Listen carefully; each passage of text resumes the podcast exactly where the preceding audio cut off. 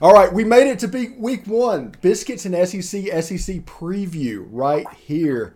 Um, it's absolutely this has been an oppressively long season. And before we get started, I do want the guys in Biscuits and SEC to let you know how you can see their stuff. How you, tell them, boss man.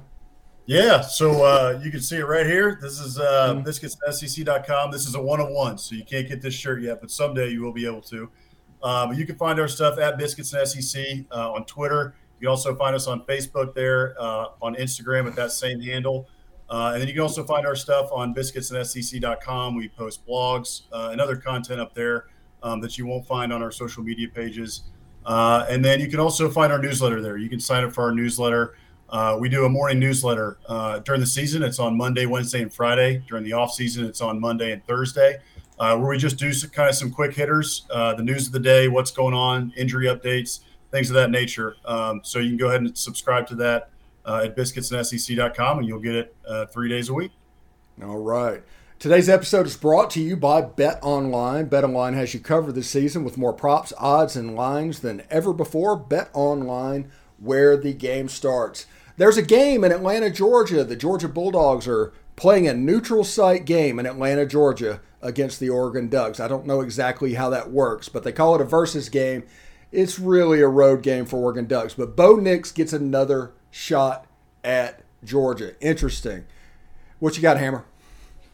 Yeah, extremely interesting. Um, a ton of storylines here. Not just Bo Nix. You've got Dan Lanning as well, obviously, who was the Georgia defensive coordinator a year ago. Now head ball coach at Oregon. So a lot of familiarity there. I think um, when you think of Bo Nix, obviously he's played Georgia three times in his career. He's not going to be intimidated by the environment. Um, I think he'll actually play pretty well, um, all things considered. I know he's back in a familiar system with Kenny Dillingham now at Oregon. Um, and like I said, he's not going to be intimidated by the environment. He's played in plenty of big games like this. Um, however, you know, the way I see the game shaking out, I don't think Oregon has the horses to hang with Georgia. Like you said, it's basically going to be a home game to begin with. Um, I think maybe physically Oregon can kind of match up with them on the lines. Um, I say kind of because there's there's really not many teams that can match up with Georgia on the offensive and defensive lines. Um, but I think in the end, Georgia just has too much talent. You know, they've got three deep at tight end, which is just an absurd amount of, of talent that I don't think Oregon's going to be able to match up with.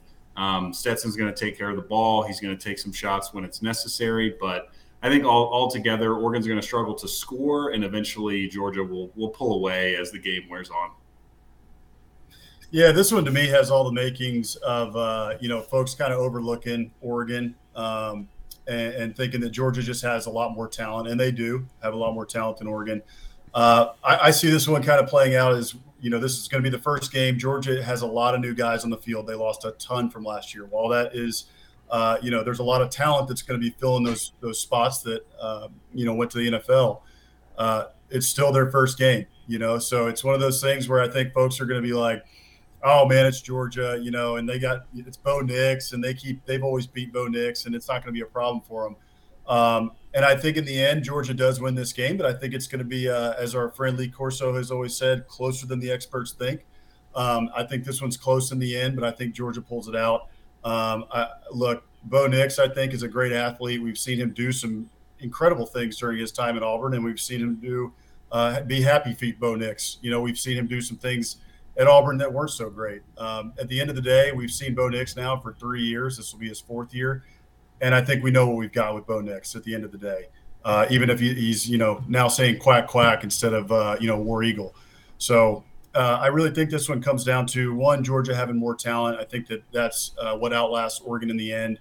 Uh, I also do think that you know this being just an hour away from uh, Athens is very helpful to Georgia, whereas Oregon's got to come across the country. Um, and so, and the other thing, the last thing I'll say is that uh, Stetson Bennett, you know, he's uh, been a mainstay now in Georgia football now for two years. he's got a ton of starting uh, experience under his belt. He's won a national championship. The kid's got the moxie. He's got a new haircut. I mean, he's got the the fade instead of the mailman, you know, curly do going on. Um, so he's got a whole lot of swagger this year, and I think those three things are going to be what are the difference in this game for Georgia. Um, and I think they start off the year uh, right with a win over Oregon. Yeah, and Oregon and Dan Lanning, um, we'll talk about them for a second. Um, him and Mario Cristobal is different type players. So Dan Lanning still has to get his guys in in Oregon. So there could be some growing pains and headaches that come with this week one matchup, right, Alex? Yeah, no, I completely agree with you. Um, I, I, you know, it's Mario Cristobal built a great program out there uh, while he was there but he's not there anymore. You know, and it's always there's always some growing pains when there's a new coach that come in comes in wants to implement his system, wants to implement his culture. Uh, you know, wants to do all these different things. He's got a, a new quarterback in Bo Nix. Uh, I know there's a bit of familiarity there with Bo Nix, but uh, still, it's a new head coach, uh, and he's trying to instill different things. And he's, like you said, he's got to get his players in there. Mario Cristobal left a lot there. He got a lot of talent when he was at Oregon. Um, but at the same time, Lanning has things that he wants to do to fit his own scheme, and it always takes at least two to three cycles uh, for a coach to get the players and the athletes that he wants to fit his system and his scheme. Uh, and right now, that's not happening. Right? Obviously, this is the first game with Lanning, um, so there will be some growing pains, and uh, you don't want to have those growing pains where you're going up against Kirby Smart in Georgia, and that's what it is. You got game one against them, so uh, you're going to have to go up against them, and, and Georgia, I think, is going to uh, you know take it to them, and I think that's going to be one of the reasons. All right, Hank. Um, you look at this Georgia team and the recruit; they have to replace James Cook. That that defense is going to get all the headlines because of how many players they put out in the league. But how big of a um, loss is James Cook to this team, and how potentially will Georgia try to bridge that gap? I think he's a very big loss, uh, mainly because of what he was able to do in the passing game. Um, you know, you look last year, Georgia, they had Brock Bowers, and they sort of had a group of receivers that were decent, but nobody really stood out. And then they had James Cook, who had several plays, um, you know, where he would just run that little wheel route out of the background, matched up with a linebacker, and they couldn't keep up. Um, so he he had a lot of chunk plays in the passing game last year. I think um, you know, running the football with with Kendall Milton and uh, uh, what's um, man, I just wrote this today. It's uh, Kenny Kendall McIntosh. Milton, McIntosh, yeah. right? So, yeah. so those two, I have full confidence they'll be able to run the ball. You know, basically without a drop off. As good as Cook and, and Zamir White were, I think uh, running the ball they'll be fine. It's Georgia, right? I mean, they pretty much breed running backs down there. So we'll see what what Monken wants to do. I think what we could see uh, is I'll, I'll, go back to the tight ends. I think if Arik Gilbert is what we've been hearing, um, you know, obviously he's talented. It seems like whatever off the field issues he had, he's got under control at the moment. Um, so I think that's a guy that you could look at. Obviously, Brock Bowers is going to get his touches, but he's a he's a known commodity. So if you're looking for someone to possibly fill that gap for what James Cook was able to do, I think Arik Gilbert is a good candidate just because if you have two tight ends out there, one of them being Bowers, you know, you're probably going to have a linebacker on Arik Gilbert, and I think that's a mismatch. So um, that's that's my hunch, at least, um, for who could maybe fill that void in the passing game. Um, but I'm interested to see. I mean, I don't think we've really seen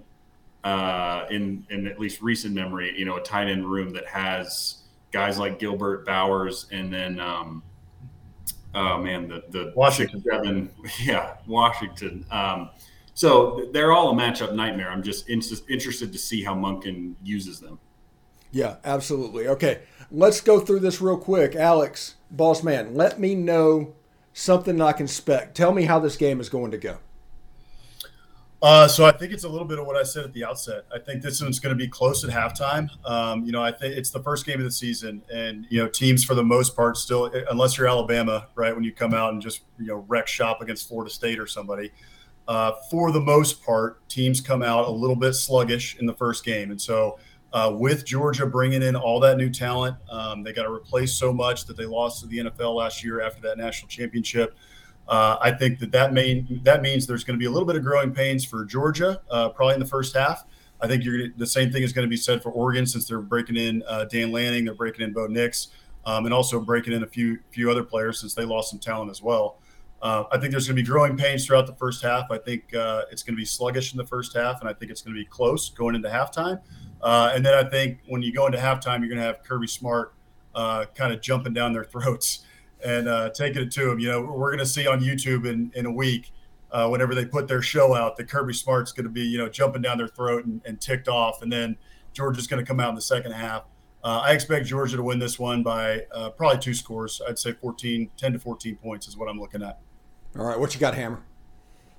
Yeah, pretty similar. I think uh, last I saw the spread on this was somewhere around 17. Um, I think Georgia will cover. Uh, I do think, like I said, I think it'll be pretty close early on.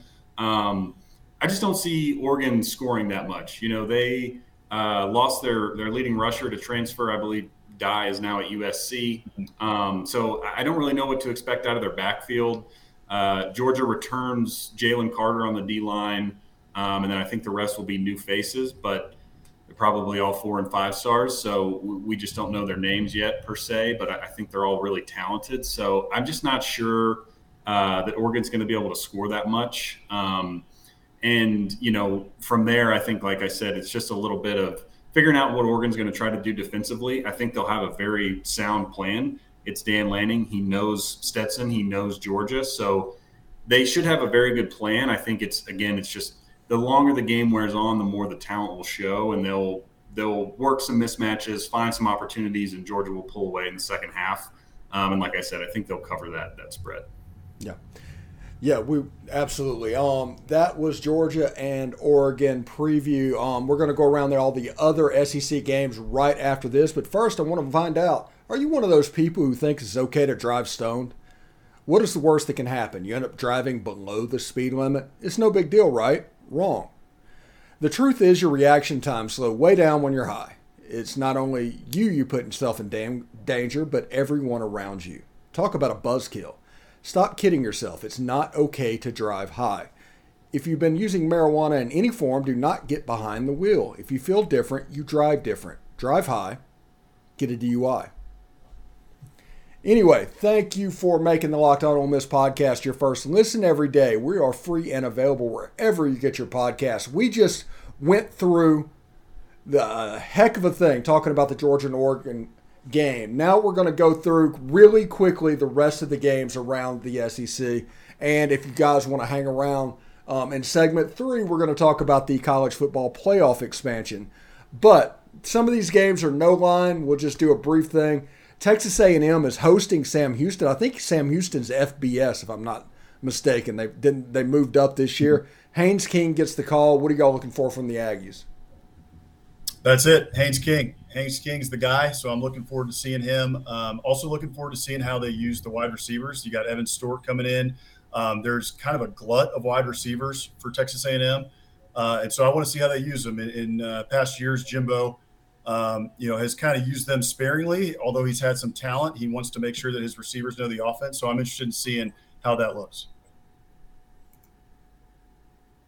All right. Yeah, pretty much pretty much same here. Not not much not much more to add there. It's it, it's Sam Houston, so should be it should be an easy win. Yeah, it's a no line game. Um, number 23, Cincinnati, goes to the Hill in Fayetteville to play number 19, Arkansas. Should be a big game. It's a game where I think the offensive line and a 250 pound quarterback is going to give the Hogs the edge. What say you, Hank? I totally agree. You know, I think you look at Cincinnati last year, incredible season. I believe they had nine players drafted, which for a group of five team is unbelievable, truly. Um, now that means they have nine guys that uh, you know nine roles that need to be filled that were that were really talented players. Um, Arkansas lost a little bit more so on on defense um, and obviously with Treylon Burks, but I, I, think overall they, they returned quite a bit. Um, you know, again they, they lost a couple linebackers, but Bumper Pool's still there. Jalen Catalon's in the secondary, and uh, yeah, KJ Jefferson's a super talented player. So I think Arkansas at home will be able to handle Cincinnati. I think Cincinnati's going to be good. I think they'll be well coached. Uh, they'll probably win, you know, nine or ten games, but that's that's with a group of five schedule. So I don't think they're going to be able to go into Fayetteville and come away with a win. I'd agree with that. Um, I'm looking forward to seeing KJ Jefferson um, without uh, Treylon Burks, and I want to see uh, Haselwood. I want to see Jadon Haselwood and see what he looks like. Uh, they've t- been talking him up in spring. He was uh, he didn't totally live up to the hype while he was at Oklahoma. So let's see what he's got. Uh, you know, can he do it in the SEC? And I want to see that in game one um, and see if you know they're they're targeting him, constantly and see if he starts living up to the hype. Uh, with Cincinnati, you know, like Hank said, they lost a lot. Uh, they lost Desmond Ridder, who was the engine of that team last year. Uh, Luke Fickell's a fantastic coach. He's done a great job of recruiting at Cincinnati. Um, he's got Cincinnati at a level even probably higher, I would say, than Brian Kelly and Tommy Tuberville had it at one time. Um, and and he's got that ship rolling. But at the same time, they're not Alabama. They don't just reload, uh, you know, when they lose guys. So uh, I expect Cincinnati to not be the same team they were, were last year. They're going to be good, but not as good as last year. Um, and I expect Arkansas to take this one by a touchdown or so um, and get off to a good start. All right, that game's at 2.30 Central on ESPN. Over at 3 o'clock on SEC Network, the Troy Trojans go to the Ole Miss Rebels. Um, it's starting to report and leak around that Jackson Dart won that starting job and is going to take the first snap of the game. What say you guys, Alex? Yeah, I think uh, you, you, were right last week. You've been saying it uh, all off season. You know that that's what you've been hearing. Jackson Dart's the guy, so I'm interested in seeing what he's got. Um, also, somebody that uh, Hammer touched on last week is Zach Evans. So you know Zach Evans was his surprise. I'm interested in seeing what he looks like, um, albeit against inferior competition. Uh, however, I want to see how many touches Lane Kiffin gives him, what that what uh, you know what he looks like in their offense, uh, and so that, that's kind of what I'm looking out for in this game. But I expect Ole Miss big. Okay. Totally agree. Um, I'll take it a different route just to give y'all something else to, to watch for. I'm interested what the Ole Miss defense looks like. You know, DJ Durkin no longer there. Um, they lost some key pieces with Sam Williams and Chance Campbell.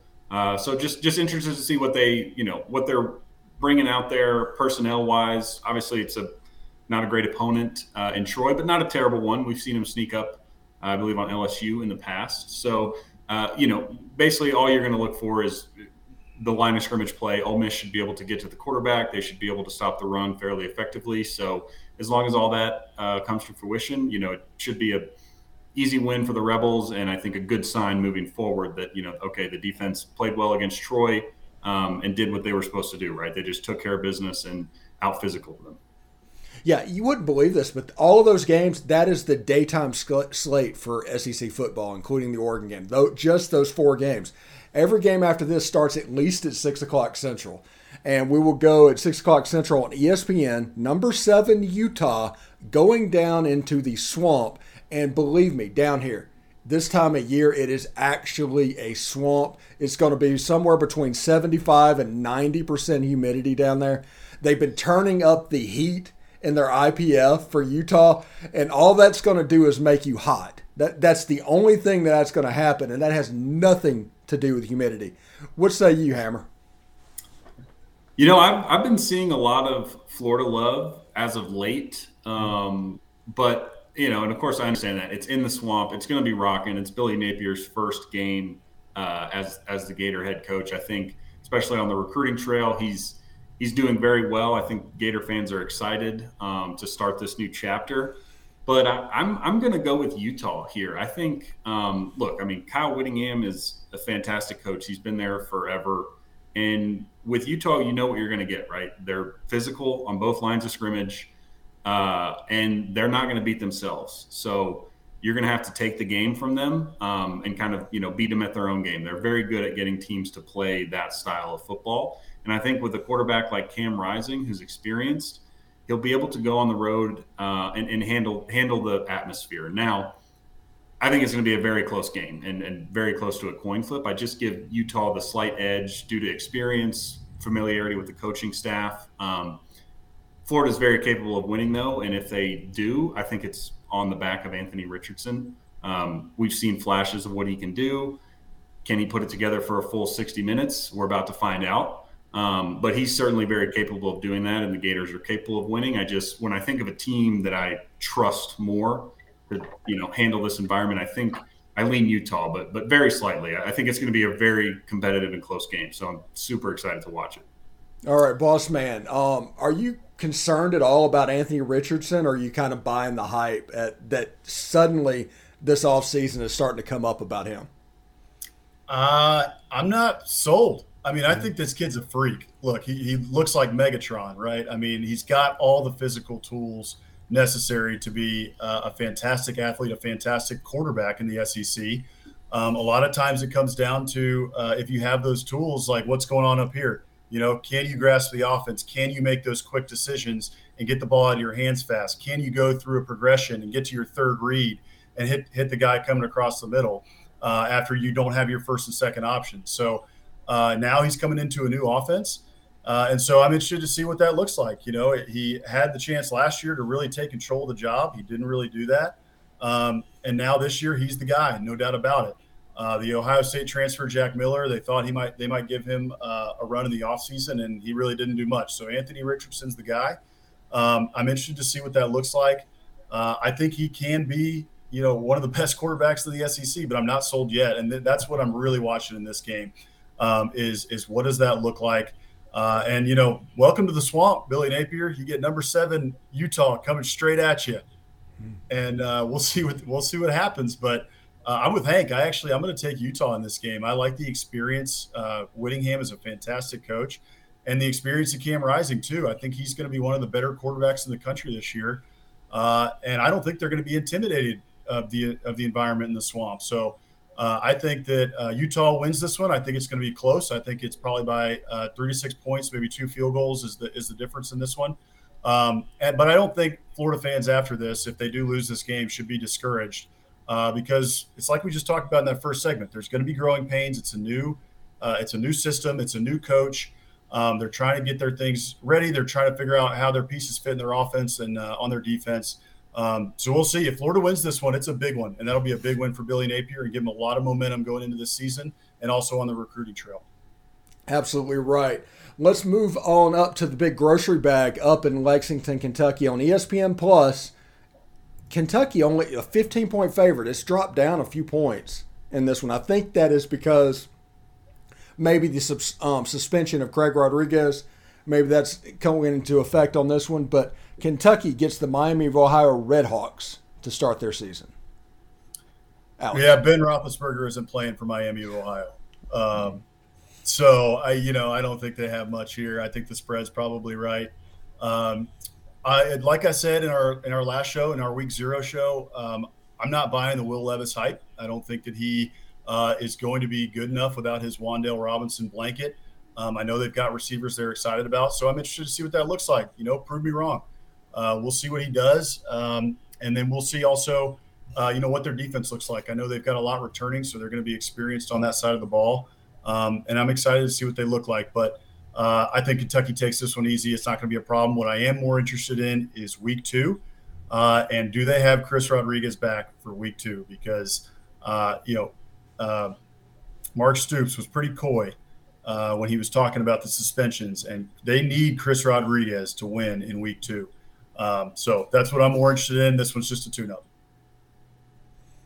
Yep, totally on the same page. I think should be an easy win. Um, look, you know, if you are a Kentucky fan and, and you're buying into the Will Levis hype and everything, again, I'm I'm on uh, Alex's side here. I'm not I'm not totally sold yet, but uh, this is a game that that should be a blowout. If that's the case, if, if Will Levis is as advertised and Kentucky is the second best team in the East, possibly a threat uh, to unseat Georgia, which some people ha- have thought uh, or said. again, I'm, I'm not really in that um, frame of mind myself, but if, if that is what you think you're going to be this season, then you should come out and easily cover the spread and win by you know three, four touchdowns and, and run away with it. Yeah. Absolutely. The next two games, um, a couple of no line games, couple of real quick things. Elon at Vanderbilt on the ESPN Plus at six o'clock Saturday. Let's keep the Vandy train rolling. You know, they had a big win in week one against Hawaii, so hopefully they can do the same uh, against Elon. I mean, look, we said it last week. If you're Vanderbilt, any win is a big win. So rack them up early and often, and you know maybe you can sneak one out in uh, in SEC play, but should be an easy win. And uh, yeah, look for Mike Wright to run all over the field again when you're building a program uh, coming into it like Vanderbilt was, where they were really at the bottom, um, you know, you got to build some belief. And they didn't really get a lot of that last year. But that first win against Hawaii, I mean, they whipped them. And so I think that this team is starting to believe a little bit. If you listen to some of the post game interviews uh, that they did with the Vanderbilt players, including Mike Wright, you can tell that the culture is starting to take hold that Clark Lea is trying to implement there, uh, and that these guys are starting to believe in themselves. So you need to keep racking up those wins when you can because the SEC schedule's coming and it ain't going to be pretty again. But this week, you, you should be able to get another win. Mike uh, Wright looks great. You know, he's a good athlete. He's running all over Hawaii. Well, hopefully he can do it again this week. Um, and let's keep this rolling. Like you said in our preview show, in our week zero show, Stephen, there's a, a possibility where Vanderbilt could go into the Alabama game three and one, uh, which would be pretty wild. So mm-hmm. uh, we'll see if they can get there. Um, there's a pathway to it, uh, and I'd love to see it. So I, I, think they get a win this week and get get to two and zero, oh, and uh, we'll see if they can get to to three and one because I think it's Arkansas after that, and I don't think that's a win. Yeah, I don't think that's a win either. Um, Mercer goes across the state line. I guess it could be argued that if Auburn, if you're in the camp that Auburn's actually in Georgia, they don't go across the state line. But um, TJ Finley is the quarterback for the Auburn Tigers. It's a no line, another no line game. Auburn shouldn't have any trouble. I'm expecting 60 points. Um, what say you, boss man? Yeah, I agree. Um, I, I, don't think they should have any trouble at all. However, in the past, I mean, just last year, Auburn had trouble uh, with a much lower opponent that they should have whipped. Um, this is game one of the season. You usually have some growing pains.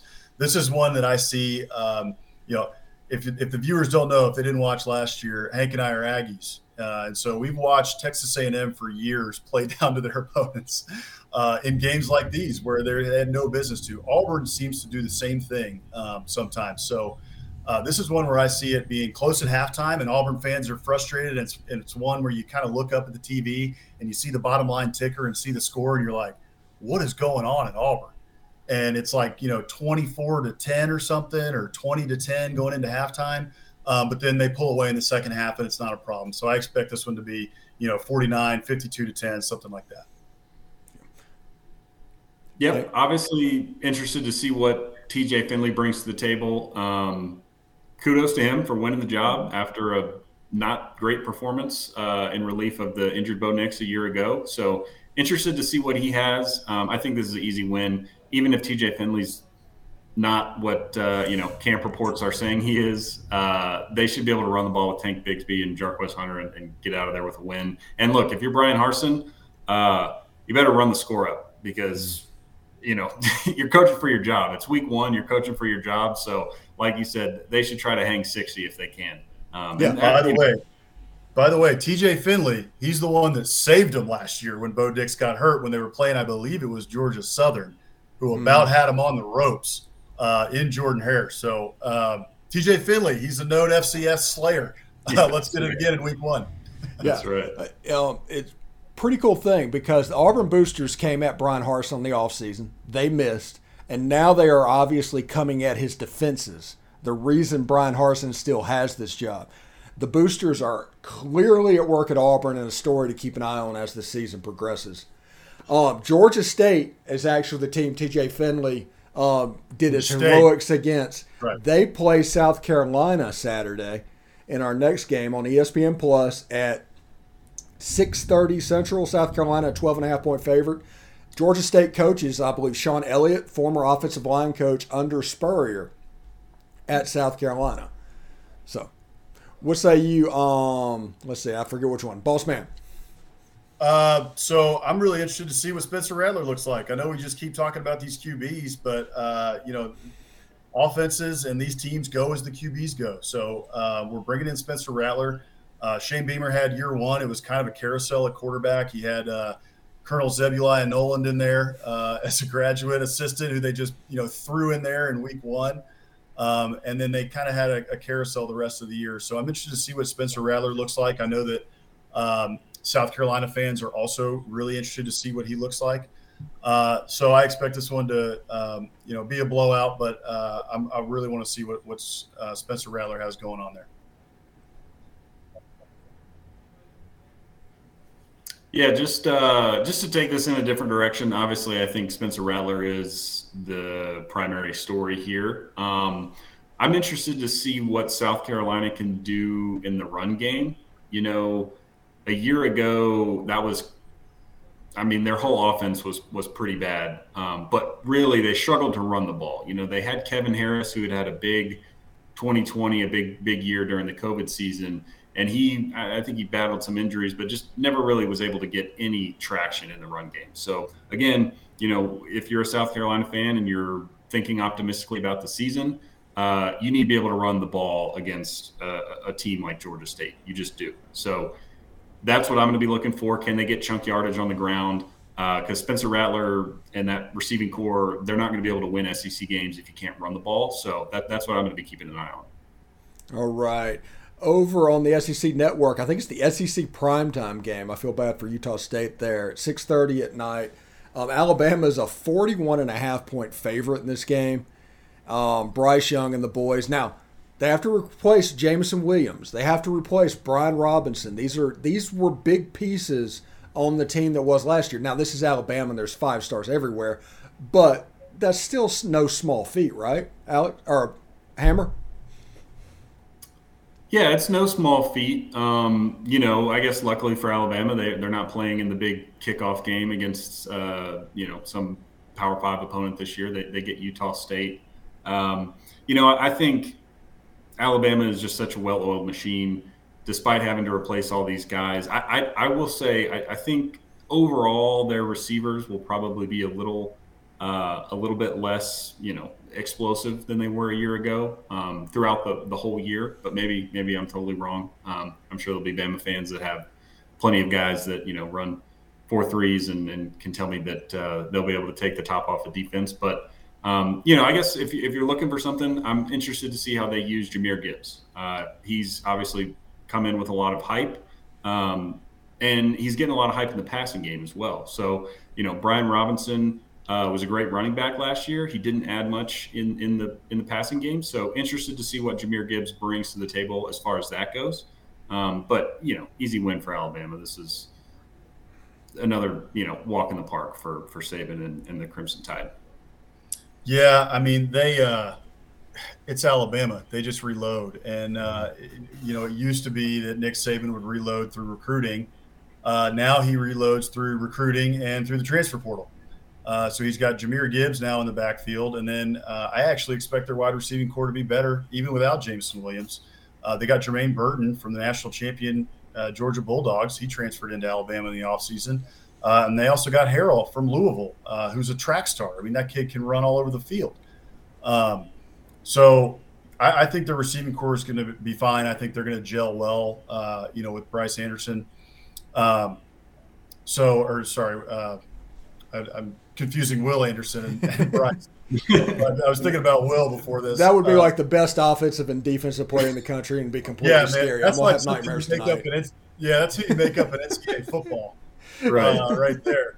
Um, but no, I, you know, I'm interested to see how that looks uh, on offense. Um, I'm also, I think Eli Ricks is injured uh, right now, but if he ends up playing, I'm interested to see what he looks like on the defensive side of the ball uh, for Alabama. But uh, they just reload here. Uh, this is going to be an easy win. They're going to cover the spread. I, I don't think uh, there will be any issue. All right, Mississippi State, 6:30 Central on ESPNU, playing Memphis in Stark Vegas. Um, is this the year that Mike Leach finally figures out how to deal with a team that drops eight?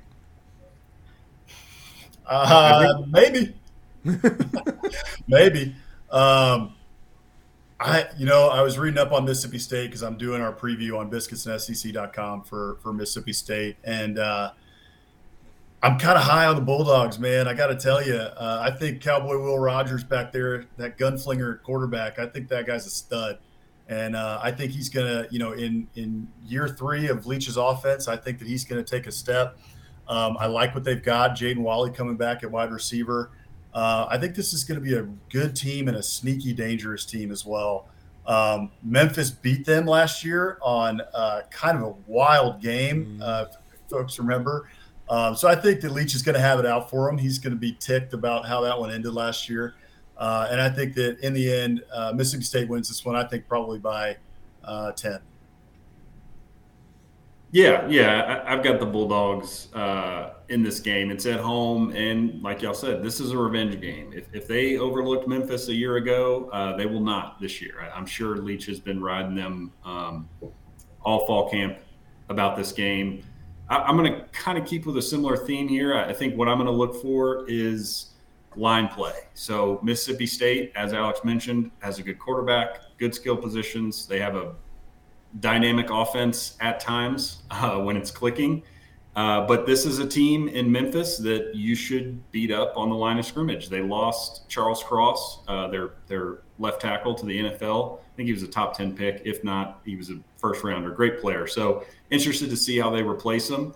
And I think when you look at Mississippi State last year, uh, the game that comes to mind, you know, is the Alabama game where they just got whipped on both lines of scrimmage. So if they're going to be a real contender, they need to, you know, start showing it right away. They need to handle Memphis beat them up in the trenches, and then you know maybe yeah they'll they'll be for real. All right.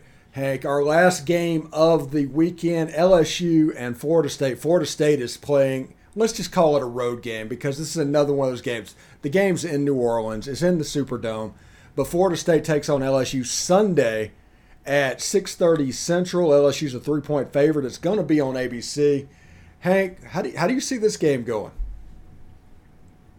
Man, this is probably the biggest wild card game of the weekend, if you ask me. Uh, we don't know who LSU starting quarterback is going to be. I believe Jayden Daniels is kind of the leader in the clubhouse. Um, so interested to see what that looks like. Obviously, he brings a significant threat with his legs that we haven't seen um, at LSU in a while. Joe Burrow was uh, efficient, but that was not a focal point of the offense, um, him running the ball. So interested to see how that dynamic plays out. Um, I think overall, LSU should win this game. It's in New Orleans. Um, and look, we've kind of become accustomed to Florida State losing these big week one games. It just seems like a yearly tradition at this point. Um, and I think when you look at LSU overall, they're probably uh, they should be pretty good in the trenches, especially on the D line. Uh, their back end, their secondary might be a little bit thin, especially with Eli Ricks transferring away. But I don't think Florida State and Jordan Travis are really the team to expose that. You know, they like to run the ball, especially with the quarterback. I don't think Jordan Travis is very accurate downfield. So I think the matchup uh, lends itself well to LSU, and I, I, think it'll be a close game. I don't expect LSU to come out and you know blow blow them out. I think both of these teams are you know probably somewhere in the range of five to eight wins on the year um, is kind of what I'm thinking. So it should be fairly evenly matched. I just think overall LSU has more talent.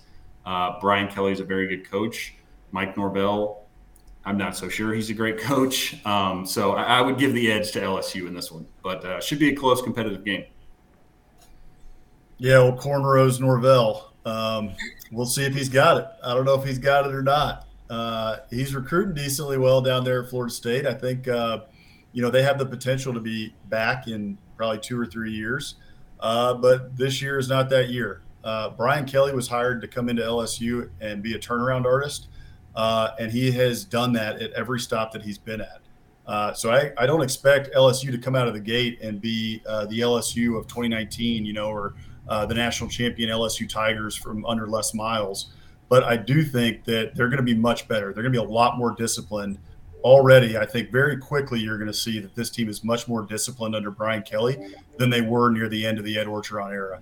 Uh, and so I think that's what the difference is. I think the difference in this one is uh, two things. I think it's one, the talent level, LSU. Uh, even while uh, Edo was there, Edo was recruiting at a high clip because uh, mamas loved him. When Edo walked into a room, mamas loved him. And so they wanted to send their babies to go play for Edo at LSU. And so he did a great job of recruiting there. Um, so the, the the talent level is still very high, even with those transfers that are out of LSU. And then I think the second thing is coaching, and I think that Brian Kelly, uh, while he gets a lot of flack uh, for what happened at Notre Dame, even though you know he's the winningest coach in Notre Dame history, um, Brian Kelly's a darn good coach, and I think. Uh, you know, all these other coaches, Les Miles, Ed Orgeron, uh, Nick Saban have won at LSU and won a national championship at LSU. Uh, I think Brian Kelly's going to be the next guy to do that. I think it's going to take him some time. Um, but I think this year is the first step, and I think this team is going to be much more disciplined. I think you'll see that against Florida State, uh, and I think that LSU uh, will end up winning this game uh, by probably a touchdown. It's going to be close, but I give them a touchdown. All right, that is the Week One SEC slate of games. We're going to take a real short break, but when we come back, we're going to talk about news around SEC and specifically college football as the college football playoff is about to expand. Stick around. All right, thanks for making the Locked On Ole Miss podcast your first listen every day. We are free and available wherever you get your podcast, including iTunes and Spotify. You can say whatever you want to say, just leave a five star review. That'll help others find the show. We might not be your cup of tea but we're probably somebody's cup of tea. So a five star review would be much appreciated. Thank you. All right. We're here with the Hammer and Boss Man Slim, and we're going to talk a little bit about news around the SEC right now. And specifically, there's one story tonight that's hitting, and it's weird that they dropped this on the eve of the college football season, essentially. Uh, you have the college football playoff expanding from four teams to 12 teams with six automatic bids. And my favorite part of the deal is no at large team can get a bye. That is a cool thing for me. Yeah, I'm uh, I'm fascinated to see how this works. I've been a proponent uh, of expanding the playoff. I think it's helpful. I've always thought that the 14 playoff uh, lent itself to really only making the rich get richer, hmm. and we've pretty much seen that across uh, you know our time with the 14 playoff. It's pretty much been um, a lot of the same teams. We have had the outliers, of course, Cincinnati, Washington. Um, and a few others, you know, over the course of the years. But for the most part, you're seeing Alabama, Georgia, Ohio State, uh, and you know a few of the other handful at the top. Um, so I've always wanted to see it expand. I know that folks are frustrated uh, with the regular season. That's always been college football's thing, right? The regular season is it's a playoff game every single week. Uh, I understand that, uh, but at the same time, I really think that the playoffs are something special, and people love the playoffs. When you get this 12 teams in there, sure, there's going to be your Alabama and your Georgia, who are going to be probably the top two seeds, right? Those types, Ohio States of the world. Uh, but at the same time, you're going to have all these teams who have a shot and who can win two or three games and get to that national championship game. And on any given Saturday, maybe you can take down Alabama. It can happen. It's happened before. Um, so I'm excited to see these games where you get, you know, one through 12 and you get these 12 teams. Uh, there's going to be close games. We're going to see some awesome football from the, the new playoff system with these 12 teams. So I'm really looking forward to it. Yeah, um, Hank, uh, you're sitting here. Last year we had the Sugar Bowl, the Rose Bowl, the Orange Bowl, and the Peach Bowl, and it was essentially meaningless exhibitions, and players treated it that way. With Kenny Pickett sitting out of the game, this playoff expansion is probably going to make it to where those games actually have meaning again. What say you? Yeah, I, I agree. Um, I, I, think you know there, there's pros and cons to, to all things in life, this included. I, th- I think there's some cons, but I, I, think the pros outweigh the cons. Like you said, the, the bowl games have been losing their luster. Th- this will, uh, assuming that they, you know, just just transfer those bowl games basically to these, uh, you know, playoffs or, or, however they structure it. But I mean, the biggest thing to me is I think uh, I, I, like having more seats at the table. Uh, like Alex said, the the rich have continued to get richer during this playoff era, and I don't think that's really going to change that much. Um, I think it could change slightly, giving giving more teams, you know, possibly some recruiting ammunition that hey, we we've made the playoff. We just need a couple game breakers to to get over the hump. But what I'm excited for the most is a uh, the the on campus uh, games in the early rounds. I think they were saying that the, the first round or two will be on campus, which should be fantastic. Um, and then, like you mentioned, kind of the structure. We actually have a little bit of structure here where you take your your five Power Five conference champs, you take your your best or highly highest ranked Group of Five conference champ, and they're automatically in. So the conference, you know, championship still means something. Um, and then the the at large process is will, will, be fairly similar to, to what we have now, where it's you know a popularity contest or whatever. But at least there's a little bit more structure because as it currently stands, I mean, it's just kind of a bunch of guys sitting in a room and saying who they think the best team is. There's no real criteria. Nobody really knows what they're using to grade these teams on. Um, so I think that will, will, give us just a little bit more clarity. Um, and as Alex said, I mean, yeah, certainly there's going to be some blowouts. There's been blowouts in the 14 playoffs. So that's not you know you're not uh, getting rid of that in a 12 team but absolutely every every once in a while a team could could rise up and make a couple upsets. I think um, you know the pessimist in me says that the biggest con here is is basically giving teams like alabama uh, and ohio state are the two that really come to mind almost a free pass into the playoff because again unless unless things change and they stop recruiting at the clip that they are uh, a 10 and 2 Ohio State or a 10 and 2 Bama, they're they're getting in in that large bid. So they're still going to be in the field. Um, but at the end of the day, look, if Bama or Ohio State is 10 and 2 and they come in as a 10 or 11 seed or whatever and win the thing, then kudos to them. They earned it, you know. Um, and sure, in the, in the old playoff system, they would not even get a chance to to make it, and so that would be the the off year. But I, I don't think there's anything wrong with rewarding excellence, and you know those programs are extremely good. So they, you know, even if they have a down year and they're ten and two, if they, if they make the field, then uh, they've got just as good a chance as anybody. So I, am excited for it. Um, I think it, like I said, I think the pros far outweigh the cons here, and uh, it should, it should be good, hopefully, for the overall sport. All right, boss man. Thanksgiving night, 2025. Texas, Texas A&M. Winner has a chance to get in this playoff. When before, most of the time, this would be for maybe a Capital One Bowl, that level. That this game actually is going to develop some teeth other than the rivalry already has. Both of you guys are spending money like absolute mad. Eventually, it has a chance to be some of the most powerful teams in the country.